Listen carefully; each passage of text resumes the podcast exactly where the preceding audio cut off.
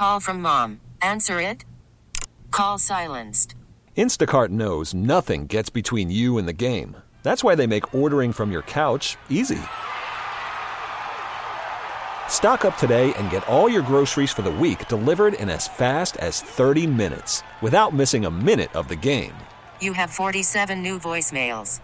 Download the app to get free delivery on your first three orders while supplies last. Minimum $10 per order. Additional terms apply.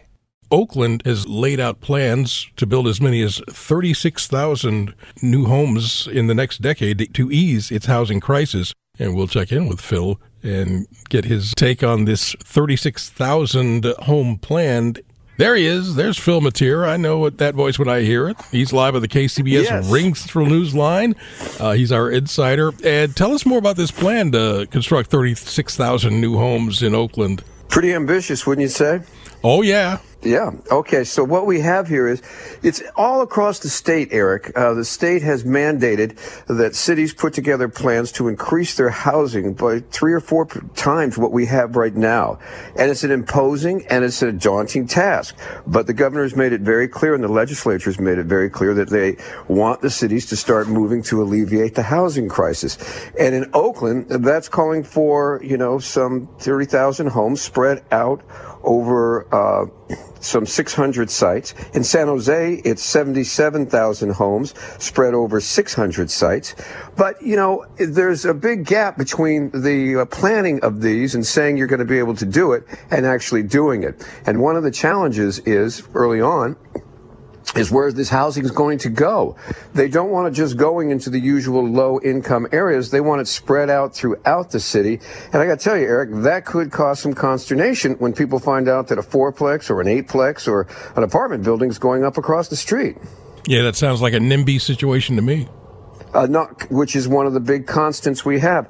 The other part of this is who's going to pay for the housing. Uh, you know, the state is goes from boom to bust. We never know when it has money or it doesn't have money.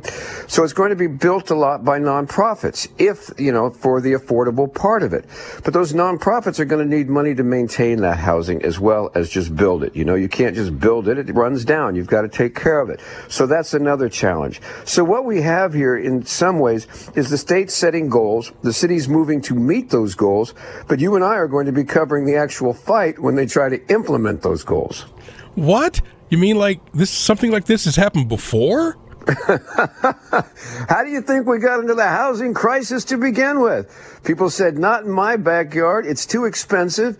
And, you know, it's, uh, but we just keep setting these goals. So this is going to be very interesting to see in the coming year is whether or not there's teeth in these plans or they are just what they have been plans. Well, that's what you and I have jobs for, I guess. Phil, Merry Christmas. Uh, happy holidays to you. Thanks for joining us on this. I'll talk to you soon. Okay. Take care.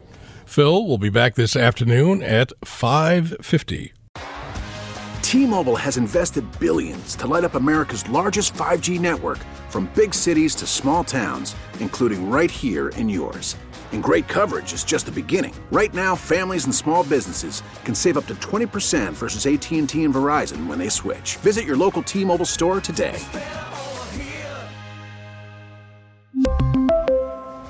Plan savings with three lines of T Mobile Essentials versus comparable available plans. Plan features and taxes and fees may vary. Hey, Rob Bradford here. I have set out on a mission with my good friends at FanDuel to prove what I have known for some time baseball isn't boring. Now I have a daily podcast to prove it with some of the most notable people in the baseball world screaming baseball isn't boring from the mountaintops or at least agreeing to come on our show. Players, managers, GMs, and yes, even the commissioner of baseball, Rob Manfred. It has been a constant wave of baseball's most powerful voices. So join the revolution. Subscribe and soak in Baseball Isn't Boring. Listen on your Audacy app or wherever you get your podcast. You'll be glad you did.